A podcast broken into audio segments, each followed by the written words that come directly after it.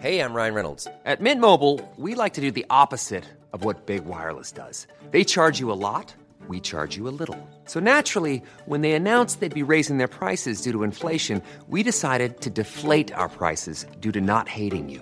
That's right. We're cutting the price of Mint Unlimited from $30 a month to just $15 a month. Give it a try at mintmobile.com/switch. $45 up front for 3 months plus taxes and fees. Promo rate for new customers for limited time. Unlimited more than 40 gigabytes per month slows. Full terms at mintmobile.com. Many of us have those stubborn pounds that seem impossible to lose, no matter how good we eat or how hard we work out. My solution is PlushCare. PlushCare is a leading telehealth provider with doctors who are there for you day and night to partner with you in your weight loss journey. They can prescribe FDA-approved weight loss medications like Wegovy and Zepbound for those who qualify. Plus, they accept most insurance plans. To get started, visit plushcare.com/weight loss. That's plushcare.com/weight loss. God middag. God morgon. Hur är läget med dig? Ja, men det är bra. Jag var lite trött idag. Men det är ju inte så tidigt. Klockan är ju 29. Jag borde inte vara så här trött. Nej. Mm. Och hur mår du? Jo, men jag mår bra, tack. Du mår bra. Det har varit en fin dag här. Och vi har hängt på stranden hela familjen hela dagen och sådär. Så det har varit toppen, tycker jag. Vi har ju lite säsongsavslutning idag, Gunilla. Ska vi börja med att säga det för nyfikna lyssnare? Mm. Vi har ju vi har ju trivts himla bra med varandra, du och jag. Vi har ju liksom både lärt känna varann och lärt känna det här mediet. Och jag har verkligen längtat efter den här stunden att få bolla lite och samtala lite kring föräldraskap med dig varje vecka. Det har varit supermysigt. Och jag menar, du har ju gjort det här ett tag nu och för mig var det ju alldeles nytt. Det har varit jätteroligt. Jag har också sett fram emot det jättemycket, även om den här konstiga tidsskillnaden mellan dig och mig har inneburit att det har varit sent på kvällen eller tid på morgonen, så har det alltid varit lika roligt. Ja. Verkligen. Nej, men det har varit kul. Jag hoppas verkligen, och utan att lova någonting och sådär, så hoppas jag verkligen att vi kan att vi kommer tillbaka i någon form i höst här. Vi får väl se lite grann hur vår relation här artar sig och utvecklar sig. Jag tror att relationen kommer att ge sig. Vi har ju lite idéer och lite tankar fram och tillbaka. Så att, nej, men det blir spännande att se vad som händer i våra hjärnor över sommaren. När vi får lite ledigt. Ja. Och för er som lyssnar nu och som känner, nej men gud, ska jag inte få lyssna på Life with Kids-podden förrän i höst igen då? Då säger jag, jo, det kommer ni. För att jag kommer att återkänna många av de våra mest lyssnade och mest uppskattade avsnitt ifrån något år tillbaka sådär. Jag har haft en stor städning av mig själv, både mitt inre och yttre, kan man väl säga. Och nu ska jag använda ett av dina uttryck, vad härligt. Ja, eller hur? Nej, men jag vet inte hur det är med dig, Gunilla, men jag är så här, innan jag tar sommarlov, det kanske är mitt sätt att förbereda mig, så känner jag att jag behöver, det är mycket sådana surdegar som har gått och väntat och dragits på. Så att för ett par veckor sedan här så bara satte jag mig ner. Nej, nu bokar jag in här. Och då blev det så att allting typ som jag bokade in då, det har fallit ut under den här veckan som har gått nu. Så jag har 4 saker har jag varit iväg på. Sak nummer 1, jag berättar vad det är och sen så får det väl bli en ask me anything runda sen om du har någon följdfrågor, jag vet inte. Surdeg nummer 1 var att jag har haft lite spänningshuvudvärk på i min vänstra tinning. Det var jättekonstigt. Jag har aldrig huvudvärk och jag har men nu har jag haft det, men bara på vänstersidan. Och då var det någon som sa, hör du, det där kan vara en visdomstand uppe i vänstra käken som gör ont. Gå och kolla upp det. Och jag blev livrädd. Jag har liksom aldrig haft problem med mina tänder. Och det var jättelänge sedan dessutom jag var hos tandläkaren. Och du vet, man börjar bygga upp en ångest. Och det här var ganska tidigt i våras. Så jag skjuter på det där. Men nu ringer jag och bokar till tandläkaren. Så jag har varit hos tandläkaren. Och? Nummer 2. Nej. Du får ställa frågor sen. Nummer 2. Så har jag varit hos min frisör. Och gjort min sommar. Ja. Nu har jag hörlurar här på mig. Men jag är ljus och fräsch. Och lite kortare och luftigare. Och ja men du ser. Ja. Nu är jag liksom ny sommarfräsch. Du är sommarfräsch. Så härligt. Mm. Nummer 3. När jag fyllde år här i april så fick jag en ansiktsbehandling av min familj. Ett presentkort att casha in. Det har jag nu cashat in. Ja, men det... Så i förrgår så har jag varit på en diamantslipning. Jag vet inte om det syns här. Jag är väldigt glowig. Ja, men det är klart det syns ju. Du. Glowig och slät. Du är så slät. Jag är så förvånad. Och sen surdeg, eller surdeg var väl inte det. Det var väl en härlig grej. Men du vet, man ska boka tid. Ja, du vet. Och sen så nummer 4 då. Och det är ju att jag har haft... Jag har en hormonspiral insatt. Mm. Och nu, jag har alltid haft en bra mens och sådär. Men nu de senaste typ 3-4 månaderna så har det börjat krångla lite. Jag får lite mensvärk och jag får lite mellanblödningar. Jag har ingen koll på vart jag är i cykeln längre och sådär. Mm. Så nu bestämde jag mig för, nu jäklar ska jag plocka ut den där hormonspiralen. Så jag har också varit hos barnmorskan för att plocka ut min hormonspiral. Vilket... Så ask me anything. Okay. Det var min vecka. Okej, väldigt fort. Var det visdomstanden? Nej, jag hade inga hål och det såg jättefint ut. Okay, inga anmärkningar. Så den saken har vi inte löst än. Aj, är det så... Fast huvudvärken är borta, så att den blev löst. Okay, och så det var bra. Det var säkert diamantslipningen som löste det. Och sen är nästa grej då, ska du ha ett 4:e barn? Jag visste att du skulle tolka det så. Nej, det ska jag inte. Okay. Men det här kan vi faktiskt prata en väldigt, väldigt kort stund. Det är inte det här det ska handla om idag. Nej, men jag menar, det, på något sätt är det detta också. På något sätt att vi pratar om detta säger ju en del om dagens avsnitt som ska handla om relationer som vi har byggt upp. Så nu, okej. Jag för det första tycker jag vill bara säga det. För att säga the obvious då, att det är så jävla sjukt, förlåt min svordom, men att vi inte har kommit längre i det här samhället, att det inte finns ett preventivmedel som bara funkar liksom, som inte påverkar en och som bara funkar och som man inte kan köra. Män. Ja, som man kan köra med föräldraledigheten. Okej, tar du det här året och skyddar dig så tar jag nästa år och skyddar mig. Och så kan man hålla på sådär. Men nej då. Jag har alltså jättesvårt att hitta ett preventivmedel som jag känner mig 100% nöjd med. Det jag kände mig minst onöjd med var då den här hormonspiralen som jag valde att stoppa in för 3 år sedan nu. Ganska precis när vi bestämde oss för att vi inte skulle ha fler barn. Och då valde jag den. Och det är tydligen den vanligaste preventivmedel, i alla fall här i Sverige just nu, för sådana som mig som har fått klart sina barn. Men det är ju väldigt, väldigt många som får biverkningar av det. Mina första 5 månader var ganska kaosiga. Jag fick ingen riktigt koll. Jag kände mig konstig i kroppen och det var liksom, det kändes att det var något konstigt i kroppen helt enkelt. Det var väl min stackars livmoder som försökte få bort, hittade ett unidentified object som de skulle försöka få bort. Men sen har det funkat ganska bra faktiskt. Den har suttit där och jag har inte tänkt så mycket på den. Men nu så börjar det krångla igen. Och jag tror att dessutom om man lägger till den här vaccinationsriskdebatten då som har varit det här året med coronan och vaccinationerna och de riskerna som det medför, som då kanske är en 10:e av vad sådana som jag som har stoppat in mig p-piller hela mitt liv eller går på hormoner just nu utsätter mig själv för varje dag utan att ens blinka. Så tror jag att det har påverkat mig.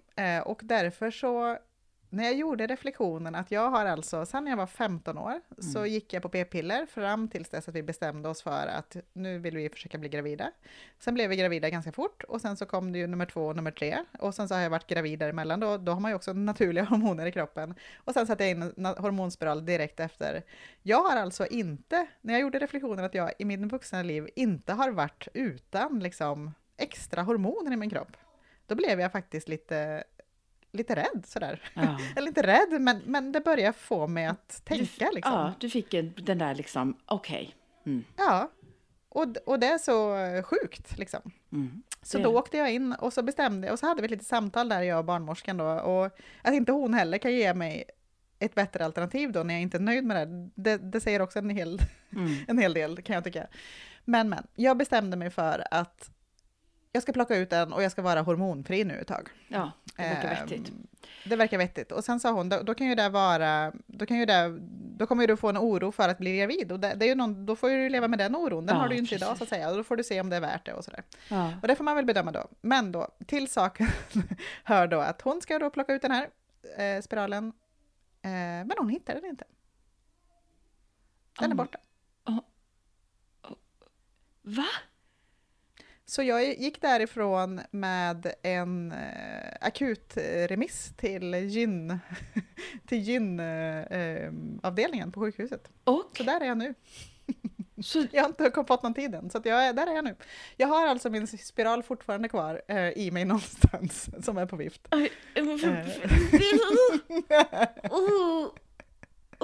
är... Jag vet inte hur vi ska ta oss från det här samtalet nu. Ja, nej jag vet. Och man ska inte googla det här. Man ska inte googla det. Nej, för att det är hemskt. Det. Nej, men jag har gjort det. Men jag har ändå landat i att hon hittade inte de här trådarna då, som hon behöver ha för att dra ut den. Så att säga. Nej, men de har krupit upp. Antagligen har de gjort det. Mm. Och det behöver inte vara något kaosigt, utan då kommer jag åka in till gyn och de kommer göra ett ultraljud där de kommer hitta den. Och sen har de bättre verktyg att plocka ut den där. Men oavsett så känns det gav mig lite mer vatten på min kvarn. Jag vill inte ha grejer i min kropp som inte ska vara där. Men och framförallt inte som folk inte hittar. Men då måste jag ju säga då, nu blir det här ju ett roligt avsnitt, men jag var också hos min gynekolog den här veckan för mitt årliga cellprov. Ja. Där hon inte kunde hitta min livmoderhals. Det var ju också sådär liksom. Att, oj! Var är den? Nej, men den hade ju bara krupit åt sidan så hon fick ju peta ut den. Man känner såhär, vad är det här? Vilket fräscht avsnitt. Men jag kan ju säga, men nu känns det ju... Vi är båda två överens om att det är för jäkligt att vi inte har kommit längre i detta. Mm. Och att man ska behöva ha den oron. Mm. Jag vet att jag säger ju ofta att jag önskar att jag hade fler barn. Men jag vet ju det, efter vi hade fått Lilo så fick ju inte ens Magnus titta på mig utan att han hade något slags skydd på sig. För jag ville verkligen liksom, jag var så orolig för att bli med barn. Och det är jobbigt att leva med den oron. Mm. Men det, så är det inte väldigt, väldigt märkligt, Gunilla, att när man försöker bli gravid, då känns det helt omöjligt att tajma de där små futtiga timmarna på en hel månad för att det ska överhuvudtaget finnas en möjlighet. Mm. Och sen när man inte vill bli gravid, då känns det som att det när som helst så kommer det bara slå till här nu. Ja, vidöppet fönster. Och man har ingen aning. Och vart i perioden är jag nu? Och kan det hända nu? Kan det hända? Ja, gud. Det är så märkligt. Ja, det är det. Men detta leder mig lite in på vad vi ska prata om idag. Lite nu kommer jag tillbaka här. För att jag ska då berätta vad jag gjorde i veckan. Min dotter tog examen från high school. Från högstadiet. Nej, men det blir ju inte gymnasiet. Gymnasiet. Studenten då? Hon tog studenten. Mm. Och det var otroligt känslosamt alltså. Otroligt. Mm. Och också för att vi är så långt bort från vår familj. Mm. Och coronatider gör ju då att det var väldigt speciellt. Vi var på en stor utomhusstadion liksom, där man håller på med friidrott och amerikansk fotboll och sådär. Och så var alla studenterna, och de är jättemånga på den här skolan, så det var över 600. De var i vita stolar ute på fältet, på gräsmattan, där man också spelar vanlig fotboll. Och vi satt då i läktarna. Och vi satt ju då fick man, varje familj fick 4 biljetter, och man fick inte ta med sig någon utifrån sin familj då, utan man skulle vara en familj på 4. Men det var ju bara jag och Magnus då i våra 4 sitsar, och sen var det 4 sitsar öppet, och så kom det 4 till, så det var, och sen bakom oss var det en tom rad, så att det var väldigt välordnat med social distansering. Men det var ju bara jag och Magnus där, och vår familj var med för att det här var då livesänt via Zoom, och Zoom gick upp och ner väldigt, men de var med och tittade då hemma i Sverige. Och det, på tal om relationer i familjen, så här är verkligen, vi är väldigt nära varandra i familjen, både på Magnus och min sida, och det här ville jag verkligen ha delat med dem. Och det var tufft alltså. Det var, usch, jag saknar dem jättemycket. Och det är ett läge när zoomen naturligtvis går ner när Lilo ska gå upp då och få sitt diplom då. Då går man upp på scenen. Och är det någonting, det måste jag säga med amerikanarna, är det någonting de kan så är det att skapa, liksom skapa ceremonier runt de här viktiga händelserna i livet. Och det är klart att vi har åka vagn och spruta champagne på varandra där barnen gör öl. Och sätta på mössor och sådär. Men det här de har med den här speciella mössan som Pizza Hut-mössan när de tar den här tasseln då som det heter, det snöret eller tofsen och tar den från höger till vänster, att de nu är klass av 2021, de går upp, de får sitt diplom, det tas bild, de är otroligt duktiga på att göra stora händelser av de här transition som det heter när man går från en sak till en annan i livet. Och det var otroligt fint. Och de har ju alla har ju samma kappor på sig och de här mössorna på sig då, så alla är ju likadant klädda. Och så så går naturligtvis zoomen ner så att jag springer fram till en av de här stora bildskärmarna, för det fanns det också, för det var ju väldigt utspritt. Och så filmar jag skärmen och så livesänder då hem till våra familjer och så att de åtminstone hör hennes namn liksom. Och då sitter jag på en bänk och så två bänkar bakom mig så sitter en god vän med sin familj och väntar på sin dotter då som ska gå fram. Och hon beskriver sen att en av de största tillfällena för henne var då när hon ser mig springa fram där, börja filma och sen hör hur jag gråter mig, hulkar mig igenom detta då att Lilo går fram och så. Just därför att det är så starkt för mig just i det läget att vi är ensamma här och jag hade önskat att vår familj hade varit här. Mm. Det är inget ovanligt i USA att det är så, för att många har ju flyttat runt och framförallt här i San Francisco, i Bay Area som det heter, så är det ju väldigt många inflyttade, så det är inte ovanligt eller så, men det är de där grejerna, och vi har ju åkt hem liksom när det har varit stora grejer hemma i Sverige för att vara med på det, för familj är viktigt i min familj. Upplevde hon det också så, tror du? Eller var det mer starkt för dig? Det blev väldigt, väldigt bra, för att en av de är starkt liksom ett kompisgäng, och föräldrarna, en av föräldraparen i kompisgängen hade bjudit in alla ungar och deras föräldrar, så vi gick alla och firade på samma ställe efteråt. Och det är ju så, när man bor så långt bort som vi gör så blir ju den extended family, de här nära vännerna blir ju ens nya familj. Så det var ju som att vi firade med typ familj, för det här är människor som också har sett Lilo genom alla år. Faktiskt ända sedan hon började i nollan så är det två stycken av föräldrarna som har varit med. Så att det är ju lite grann precis på samma sätt som jag känner för deras unge, känner de ju för min. Vad roligt, vad spännande, du ska dit liksom, som också gläds med henne, liksom jag gläds med deras ungar. Så det blev väldigt, väldigt bra. Men familjen var väldigt långt borta. Jag blir väldigt liksom rörd när jag pratar om det. För i vår familj är familj viktigt. Och hur blev det så? För jag menar, det är ju det vi ska prata om idag. Alltså hur skapar man sådana relationer med sina barn att och också mellan barnen, att familj är viktigt. Ja, men ska vi öppna upp där då? Ja, för det kändes som att det var en lång. Vi gick där från till detta. Ja, det var... Så lägger vi in en bumper här tycker jag, bara för att säga, nu har vi pratat klart om det. Nu har vi pratat klart om livmödrar. Och diverse gynekologer. Ja. För övrigt var mitt cellprov fantastiskt. Of course. Grattis. Grattis till mig. Jag lovar att återkomma i min... vart min spiral har vandrat. Jag lovar att inte berätta någon historia som jag naturligtvis genast nu tänker på andra människor som hade samma problem. Nej, inte än. Nu så lägger vi en bumper här. En sak till en annan. Då ska vi prata om relationer i familjen. Och det är så, tror jag då, i min familj att idag ska jag vara ärlig, jag kanske har mer frågor än svar, för jag är inte riktigt säker. Men jag vet att jag tror för min pappa så tror jag att familj, alltså han mår allra, allra bäst när familjen är samlad hemma. Mm. När vi är, gärna liksom, vi ska vara på landet allihopa, gärna i samma rum allihopa. Och då pratar vi om barn och alla och respektive, alla ska vara där. Mm. Han kanske inte sådär, alltså stort intresse att vara med i diskussionen och det stök som uppstår då. Men det är då han är som lyckligast, tror jag. Ni ska vara där. Vi ska vara där. Det ska vi vara. Och jag vet ju också att vi har pratat om relationer tidigare, att du är ju också väldigt nära dina syskon, och att jag tror att det var din mamma, tror jag, som du citerade, som sa att det bästa hon visste var när hon såg att ni syskon umgicks. Mm. Och det tror jag att det stämmer. Och det har ju...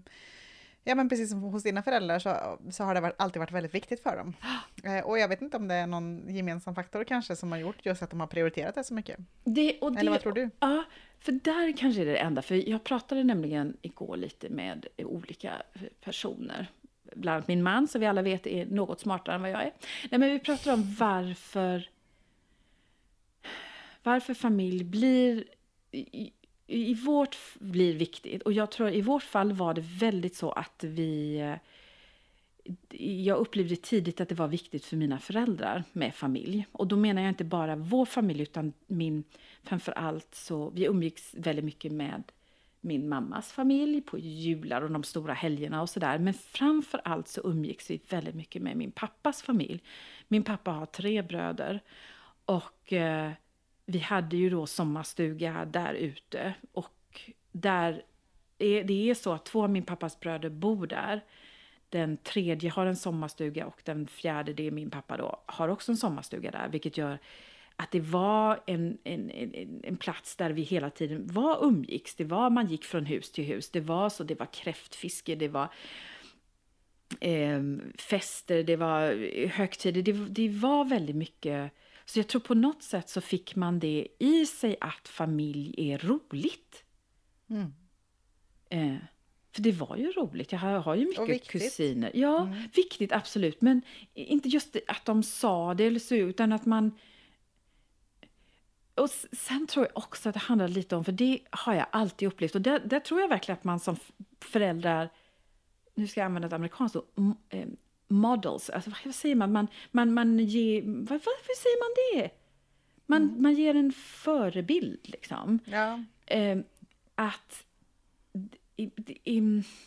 det blev inte, jag upplevde inga konflikter i liksom att man lite var lite, hur ska jag säga, att man inte det att det inte var något, men att man var noga med att det inte blev stora grejer, för att det var viktigare med relationen än rätt eller fel. Mm. Förstår du vad jag menar då? Att man var lite... Absolut.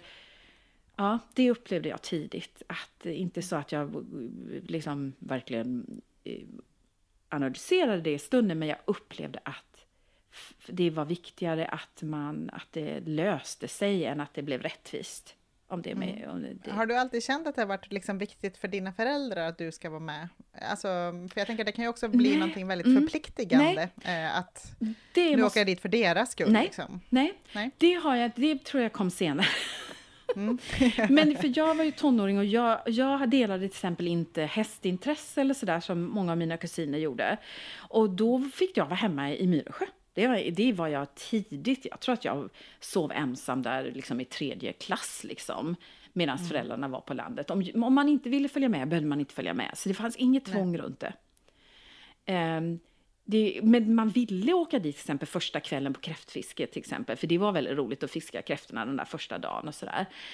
Och så det var ju vissa tillfällen som jag åkte dit. Men jag var med liksom vid sidan, eftersom jag inte hade de här liksom starka intressena. Mm. Det var väldigt trångt i sommarstugan också, så att jag tror att mina föräldrar var så här. Och det tror jag är en av nycklarna, och det är det att man inte tvingar detta på sina barn. Det tror jag är en av nycklarna. Man kan inte tvinga relationer på barnen, man kan bara hoppas på det och hjälpa till, liksom befrämja det, men man kan inte tvinga det på. Man kan inte heller tvinga relationen mellan sina barn, har jag tänkt på. Nej. Men hur tror du att dina föräldrar liksom... Ja, för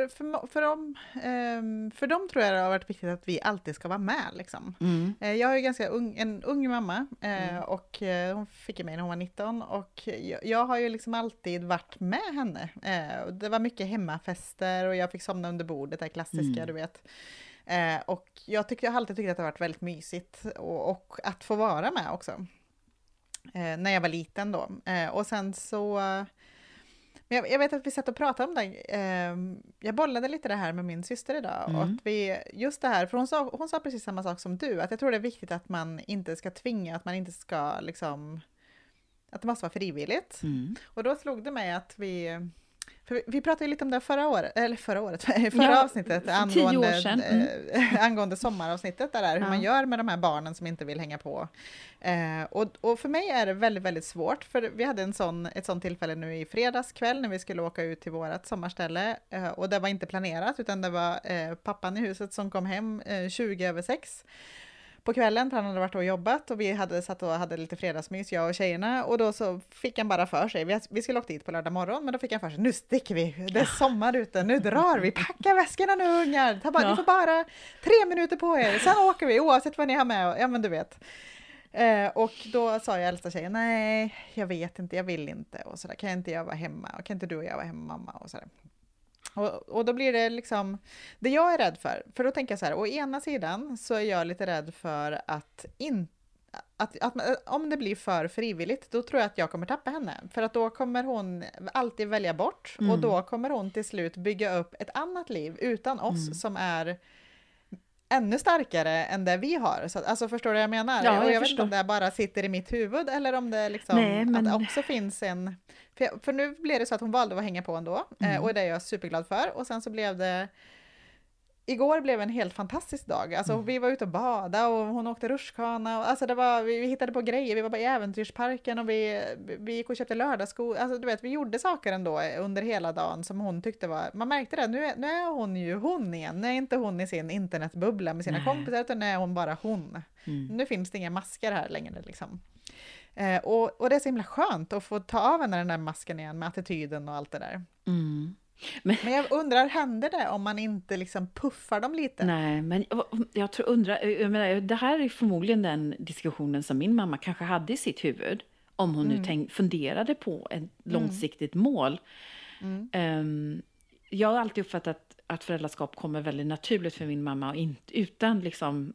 större analyser så att, och det säger jag med respekt verkligen men för jag var din äldsta dotter därför jag hade verkligen mitt eget liv väldigt tidigt som var väldigt inte så avhängigt av familjen jag till exempel gick med i kyrkan väldigt, väldigt tidigt vilket inte min familj var med i och hade ett otroligt liksom, stort gäng människor som var mycket viktigare än min familj, oh my god, så mycket viktigare och det tror jag att man som förälder måste liksom, det är så det kanske är så, det är de val de gör men det som hände nu när hon väl följde med och var med i det här roliga, det gör ju att man ändå har de minnena med sig på något sätt. Men det, jag tror inte man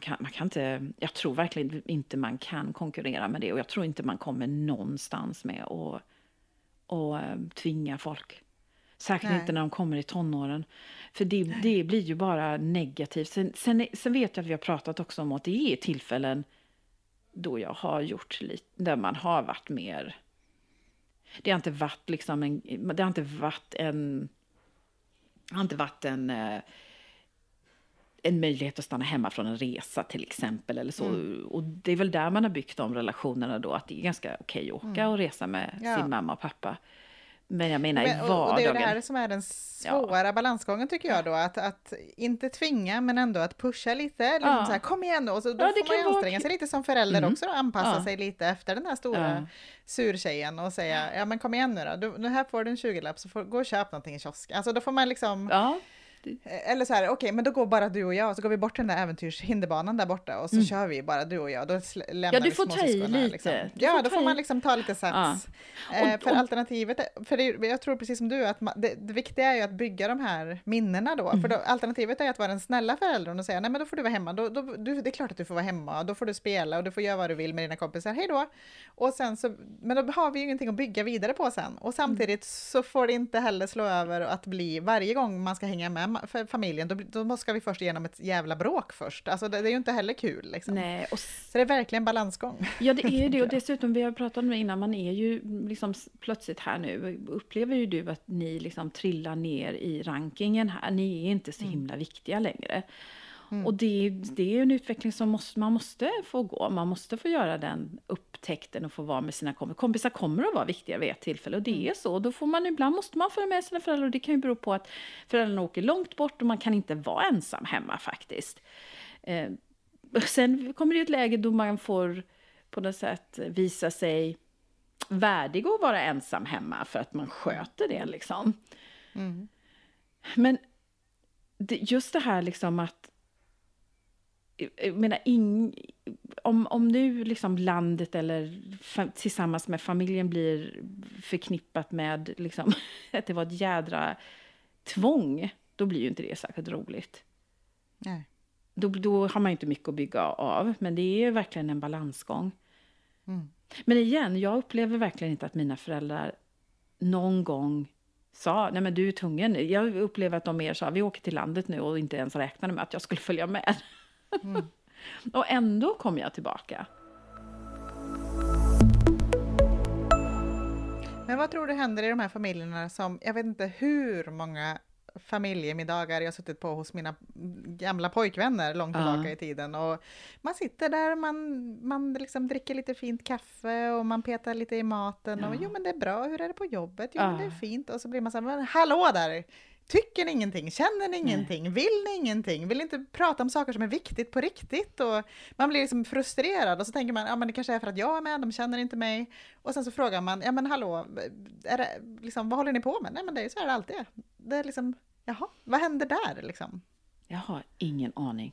Och samtidigt känner jag också men där är ju återigen det där som jag funderar på, om familj, om man har en dålig, kanske om man inte har någon bra bild av en familj, eller man inte har, det har inte varit viktigt för den generationen, så kan man, men sen samtidigt är det tvärtom, de som inte haft en sån stark familjekänsla vill kanske verkligen skapa det med sin nya familj då.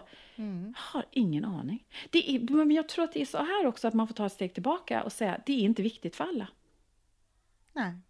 Och sen har jag tänkt också så här på, för det vi har pratat om syskon också, bråk och syskon, vi har pratat om äldre syskon och sådär också. Jag har tänkt på också det, jag har ju nämligen valt mina syskon som väldigt nära vänner, och det har jag ju förstått att du gör också, och det är inte någonting som man kan, det är ingenting som man kan ta för givet, eller ens liksom, man kan önska det för sina barn, för det är ju väldigt starkt, om man är god vän med sina syskon, så har man ju inte bara blodsband, man har ju någonting annat också. Sen tror jag på annan vänskap är precis lika starkt, det är inte det, men jag har tur att jag har valt min syster framförallt som hon är den jag skulle ringa om det, med det mest pinsamma, med det mest jobbiga, med det mest, du vet, mest jobbiga. Mm. Och vad är det som säger det? Vi är otroligt olika som personer. Otroligt olika. Det skiljer 3 år mellan oss. Jag flyttade hemifrån när jag var 16. Hon var 13. Jag flyttade långt bort tidigt. Vad är det som säger det? Att det blir så? Det kan inte jag svara på. Nej. Jag läste ju det att syskonen är ju de har ju en unik roll i ens liv, för att det är de som har oftast varit med i livet allra, allra längst. För sina egna föräldrar, de var ju gamla när man kom till, och sina egna barn, då var ju hade jag levt mitt liv ganska långt innan de kom. Men syskon, de levs ju verkligen från att det minsta syskonet föds, oftast hela vägen liksom, tillsammans. Så att de har ju en unik relation, att de har varit med i varandras hela liv. Liksom. Det har man har sett oftast. Men och sen också så kommer man in i den här liksom, verkligen en unik roll, men också en roll som är svår, och det är ju när man då blir förälder till sina föräldrar. Mm. I vårt fall så är det så att min mamma fick en stroke för några år sedan och då har min mamma och pappa behövt mer hjälp.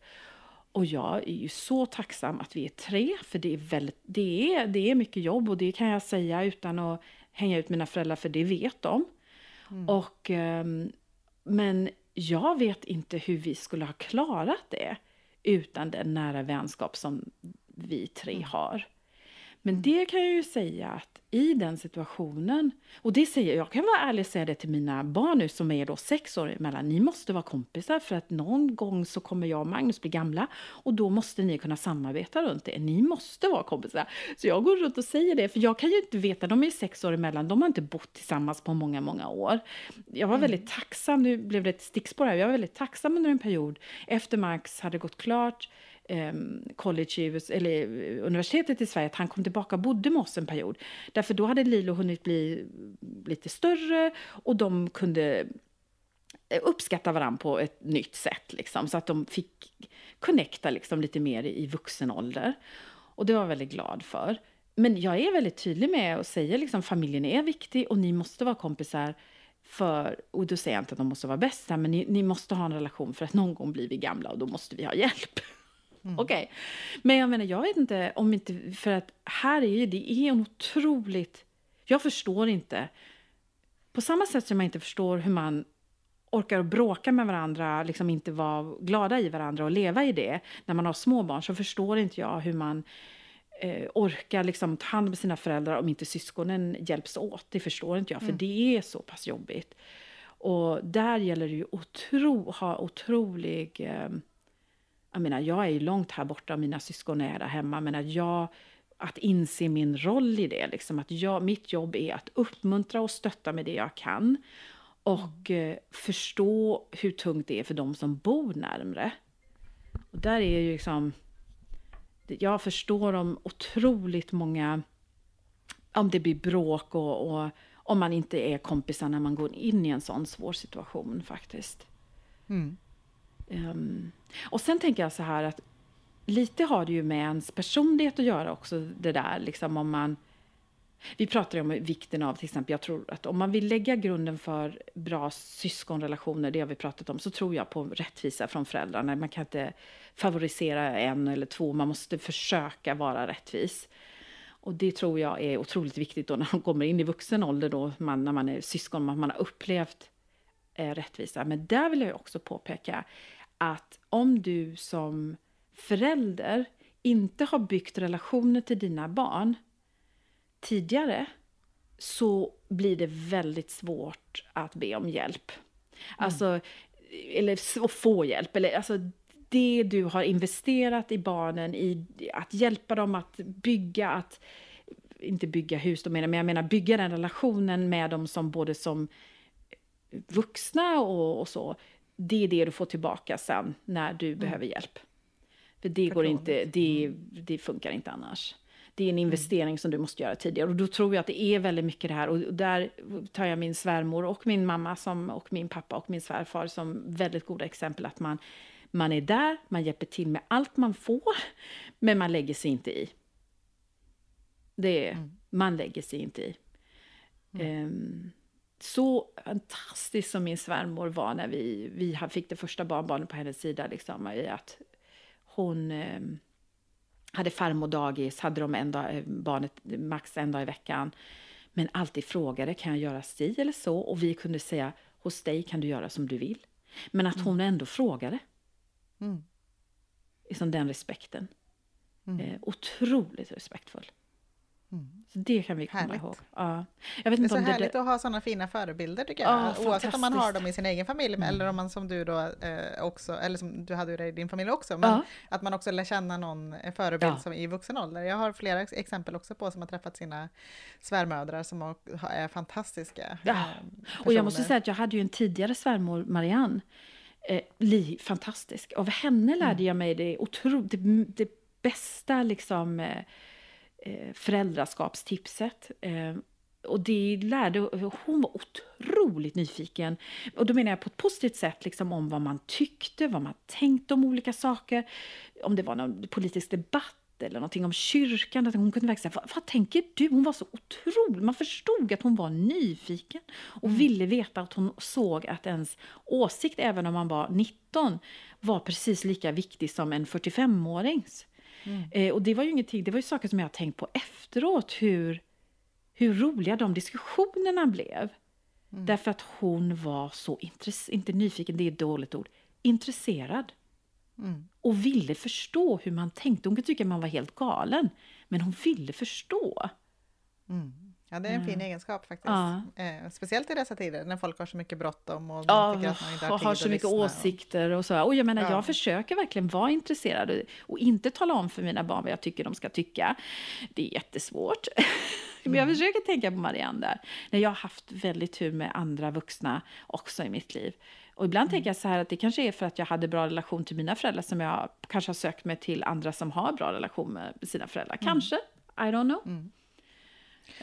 Ja, och jag är faktiskt lite inne på samma spår där, Gunilla, som du var, att lite så som man sår får man skörda. För i våran storfamilj då, som jag kallar den, med mina föräldrar och syskon och sådär, då tror jag att nyckeln för oss, det har just varit konflikthantering och kommunikation.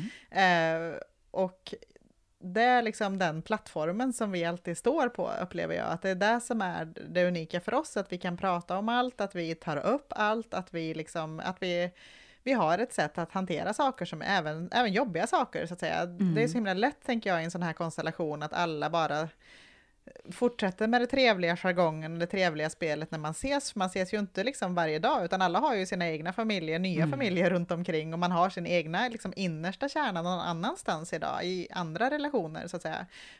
Och då är det så himla lätt, tror jag, att när man då ses ganska sällan, blir det ju nu, speciellt under coronatider, att man då kanske också av omtanke, för att nu ska inte jag förstöra den här fina stunden med det här, och då blir det, men vad bygger vi på då? Då bygger vi bara på falska grunder, liksom. Om jag då, nej, det är klart, nu ska inte jag berätta om det här, eller det här som jobbiga som jag går igenom just nu, för att då kanske de blir ledsna, och vad händer då? Då förstör jag det här, eller varför ska jag gå och säga att jag är sjukt irriterad på henne när hon håller på så här, hon gör mig ledsen, eller nej, men det är jobbigt. Och det är så himla lätt just i den konstellationen, tror jag, att inte ta upp sådana saker då, utan att då går man hem och så muttrar man lite på sin egen kant istället, med sin respektive, och jag kanske inte åker dit nästa gång. Och så, alltså du vet, att det är så himla... Men att våga liksom ta de där konflikterna ändå, för de är ju liksom... det är de som gör för oss närmare, liksom. Och bygger vi inte på dem, så vet jag inte riktigt vad vi ska bygga på, liksom. Nej, och där kanske vi är lite annorlunda, du och jag, på en sak, jag håller med dig, jag menar, det svåra är ju när det kommer in, liksom, man har sin kärnfamilj och sen så kommer in respektive. En sak som jag upplevt varit väldigt, väldigt vettigt särskilt runt liksom mamma och pappa så där, det är att det är jag, min bror och min syster som tar det primärt. Det är inte andra respektive med och debatterar. Nej, det är viktigt. När det händer, det här är våra relationer det handlar om. Det här är vi. Och det jag bestämmer i den här relationen, det respekteras. Sen kan ju Magnus muttra om det då till mig. Men där upplever jag väldigt så. Sen har jag en sak som jag tycker att jag har lärt mig genom livet. Det finns ett uttryck som är att själv dricka giftet. Man dricker giftet själv och så hoppas man någon annan ska dö. Ryan Reynolds here from Mint Mobile. With the price of just about everything going up during inflation, we thought we'd bring our prices down. So to help us, we brought in a reverse auctioneer, which is apparently a thing. Mint Mobile Unlimited Premium Wireless. How to get 30, 30, how to get 30, how to get 20, 20, 20, how to get 20, 20, how to get 15, 15, 15, 15, just $15 a month? Sold! Give it a try at mintmobile.com/switch. $45 up front for 3 months plus taxes and fees. Promo rate for new customers for limited time. Unlimited more than 40 gigabytes per month. Slows full terms at mintmobile.com. Ever catch yourself eating the same flavorless dinner 3 days in a row? Dreaming of something better? Well, HelloFresh is your guilt-free dream come true, baby. It's me, Keke Palmer. Let's wake up those taste buds with hot, juicy pecan-crusted chicken or garlic butter shrimp scampi. Hello Fresh. Stop dreaming of all the delicious possibilities and dig in at HelloFresh.com. Let's get this dinner party started. Millions of people have lost weight with personalized plans from Noom. Like Evan, who can't stand salads and still lost 50 pounds. Salads generally for most people are the easy button, right? For me, that wasn't an option. I never really was a salad guy. That's just not who I am. But Noom worked for me. Get your personalized plan today at Noom.com. Real Noom user compensated to provide their story. In 4 weeks, the typical Noom user can expect to lose 1 to 2 pounds per week. Individual results may vary. Vad jag menar med det är att ibland är det så lätt att sitta och reta sig på någon. Oh, man retar sig som håller på att bli galen, och vi vet alla det är. Och man himlar med ögonen och men vad är det med människan?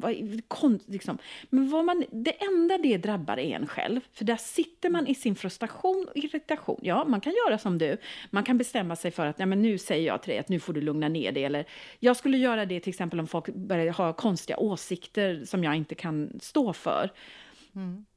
Som mamma till en queer dotter till exempel, om någon skulle säga någonting sånt, jag menar det skulle jag ju aldrig stå för liksom. Mm. Men säg att det är någons sätt eller du vet föräldraskap eller någonting som man håller på liksom, sitter och slår sig för huvudet för. Men där är den där grejen, det drabbar bara mig, det kommer inte ändra någonting. Förstår du vad jag menar då? Så ja. Då kan jag sitta här och dricka giftet och hoppas att hon ska dö då. Det är ju bara, det är bara jag som får det jobbigt. Så ibland så måste man också i de här storfamiljerna, de här stora relationerna också. Du är sån, det är som det är. Mm. Ja, det gäller ju pick your fights. Liksom. Det är verkligen det. Och jag menar, galna saker, det går jag inte med på. Men det kommer in saker i ens liv. Vi är alla människor, ibland är det svårare. Men vissa saker måste vara uttalade. Som till exempel när det gäller mina föräldrar och det är runt om, så är det jag och min bror och min syster som leder det. Vilket gör också nu när det har varit saker med mina svärföräldrar och sådär, så måste jag lita på att min man tar det med sin bror. För jag ska inte vara inblandad i det. Det måste vara lite separat sådär, för annars blir det för mycket. Mm. Men återigen, vi kommer tillbaka till det här med att man visar liksom, dels att familj är viktigt, dels att omtanke med sina familjemedlemmar är viktigt. Det visar man, och så hoppas man att det går vidare. Ja. Och det jag skulle vilja, och anledningen till att jag menar att liksom börja redan tidigt, det är ju för att jag tror att det vi skördar nu, alltså där vi är idag, den bra plattformen där vi är idag. Det var min syster som sa att det var så tydligt just i tonåren, där hamnar man i ett ganska stort liksom vägskäl när man som själv då hamnar i trubbel. Och då sa hon, vi var ett ganska stort tjejgäng och det var typ ingen annan av mina vänner, de vågade inte gå hem och berätta vad vi hade gjort liksom. Eller det var ingen som vågade hem och prata och då hamnade vi alltid hemma hos oss det var där dit alla kom för hos oss fick man prata lugnt och sansat, alltså vi hade en bättre konflikthantering hemma hos oss och där fick man ju då skörda i sin tur då, där man hade sått i småbarnsåren tror jag. Alltså att vi har hittat ett sätt att kommunicera, vi har hittat ett sätt att hur vi pratar om saker, vi har rutiner för liksom, att hantera jobbiga saker, vi tar upp jobbiga saker, absolut, men vi gör det på ett lugnt och ett liksom, bra sätt. Vi skriker inte på varandra och vi... Ja men du förstår, alltså, jag tror åter tillbaka till det här att det börjar ändå ganska tidigt tänker jag, att vi bara genom att vi hittar sätt, jag idag med min 8-5-åring och 3-åring, att vi hittar sätt att prata om deras känslor när de tycker att det är jobbigt, det kommer vi ha igen sen, precis som du säger. Och det är ju den där grejen, jag menar, som jag alltid har sagt till mina barn, jag menar, ring, jag kommer att hjälpa dig, jag kanske blir arg, jag kan inte lova det för jag blir lätt arg, men jag kommer att hjälpa till, men det är också det du säger. Och där tror jag är också där att man liksom, det låter så vist, men att våga släppa taget är också ett sätt att få tillbaka. Sen är inte jag så säker på att jag kommer att bli världens bästa farmor, mormor sådär. Jag har tänkt på det, för jag är inte så intresserad av andras projekt, du vet sådär. Det upplever jag ju till exempel med mina svärföräldrar och med mina föräldrar, att de har ju alltid varit, vi ska bygga vår sommarstuga, nu kommer vi, du vet, i bilen, och måla liksom. Men jag är inte så säker på att jag kommer att vara den personen, för jag vill ju bara sitta och läsa böcker då. Men Men jag får vara viktig på andra sätt. Och där, liksom, där är ju... Relationer är ju livslånga då förhoppningsvis. Och det är ju det här att man finns där för varandra. Mm. Och sen kanske man inte är bäst med sina syskon, för det är inte självklart. Men i alla fall att man har det med sig från sina föräldrar. Att man ska ha varandras rygg. Mm. Som man säger här. Verkligen. Have your back. Mm. Och det kan faktiskt vara också, jag säger visst, det är jätteviktigt att man står upp för den man lever med om det är liksom problem och att man tar dens parti, det är inte det jag säger. Men i välfungerande relationer så kan man också se båda sidorna, tror jag. Jag vet inte om det var så lyckosamt. Men nu sa vi det, det man sår nu skördar man sen. Man får pusha lite och släppa lite. Mm. Den eviga dansen som förälder tror jag genom hela livet. För det tror jag också när man har vuxna barn. Det ser jag ju liksom att man vill ju hela tiden säga, men gör inte så. Jag har redan gjort det en gång, det var ingen bra idé. Jag har gjort det där. Om du bara lyssnar på mig så behöver inte du göra den där jättejobbiga grejen. För jag har redan gjort den och det var inte bra. Men där måste man då, nej du behövde göra den jobbiga grejen också. Ja. Och i mitt fall handlar det mycket om att okej, då gör vi upp en plan. Jag är ju väldigt praktisk. Jag vill ha en plan liksom. Men också då, lika väl som att jag vill ha en plan, lika mycket har jag fått lära mig att föräldraskapet handlar lika mycket om att riva sönder den här planen och bygga en ny plan. Väldigt ofta. Inte bara så att man ska göra en innan barnen kommer och sen gör man en när barnen är stora. Utan man får göra det ganska ofta. Man bara så här, okej, det här funkade inte alls. Då får vi hitta på något nytt. Liksom. För det finns alltid en annan plan. Om någonting inte funkar så finns det andra sätt att göra saker på. Det finns, då tror jag att summan av detta är, det finns alltid en annan plan, och drick inte giftet och hoppas att någon annan ska dö. Kunde vara kanske hur vi sammanfattar detta. Och de små bra sakerna du gör idag kommer du få tillbaka. När du blir gammal och det är svårt att logga in på internetbanken. Yes. Ja du Gunilla, då går vi i mål. Då tar vi sommarlov. Nu skulle jag också vilja ha en sån här hatt och flytta tofsen på. Och då gråter jag igen. Jag kommer ihåg man flyttade höger till vänster, men det var verkligen så. De säger så här, class of 2021. Och nu blir jag emotional. Rise up, move your tassel, you are now graduated. Och så säger de... Parents, I give you parents, family, I give you class of 2021. Och sen sa de någonting om go out, conquer life. Du vet, shit. I'm sorry.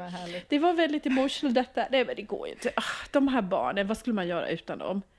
Alltså jag känner så mycket. Och nu kan vi sluta på den höga. Vilken välsignelse det är att ha fått bli förälder. Ja, verkligen. Och vad svårt det är också. Nu här har vi under några avsnitt försökt att vända på de absolut svåraste frågorna som vi har stött på i vårt föräldraskap. Men tack och lov att vi fick pyssla med de frågorna. För att vi fick bli föräldrar. Det finaste uppdraget och viktigaste kanske som man kan få i livet. Jag vet inte, jag är bara tacksam just nu och lite emotional.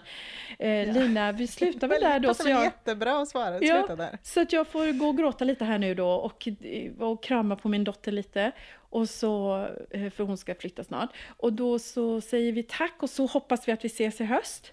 För nu ska vi säger som min 3-åring, vi ses när vi ses. Nu är det så. Okej.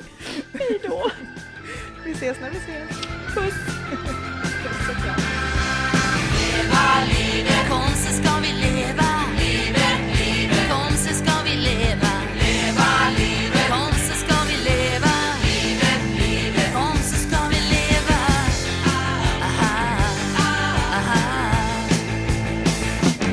Herregud, det är ju du som är husets värd. Är du sur? Okej, det har gått sönder ungefär en porslinsaffär, men...